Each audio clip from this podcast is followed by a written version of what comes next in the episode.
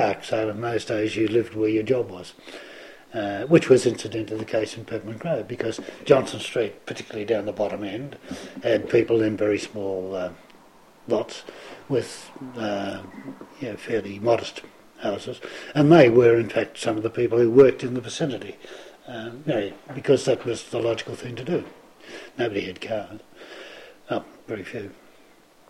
So, uh, having arrived here, uh, um, we were very pushed to continue our education because uh, my mother, being Scottish, believed that the Scottish education system had no parallel in the rest of the world.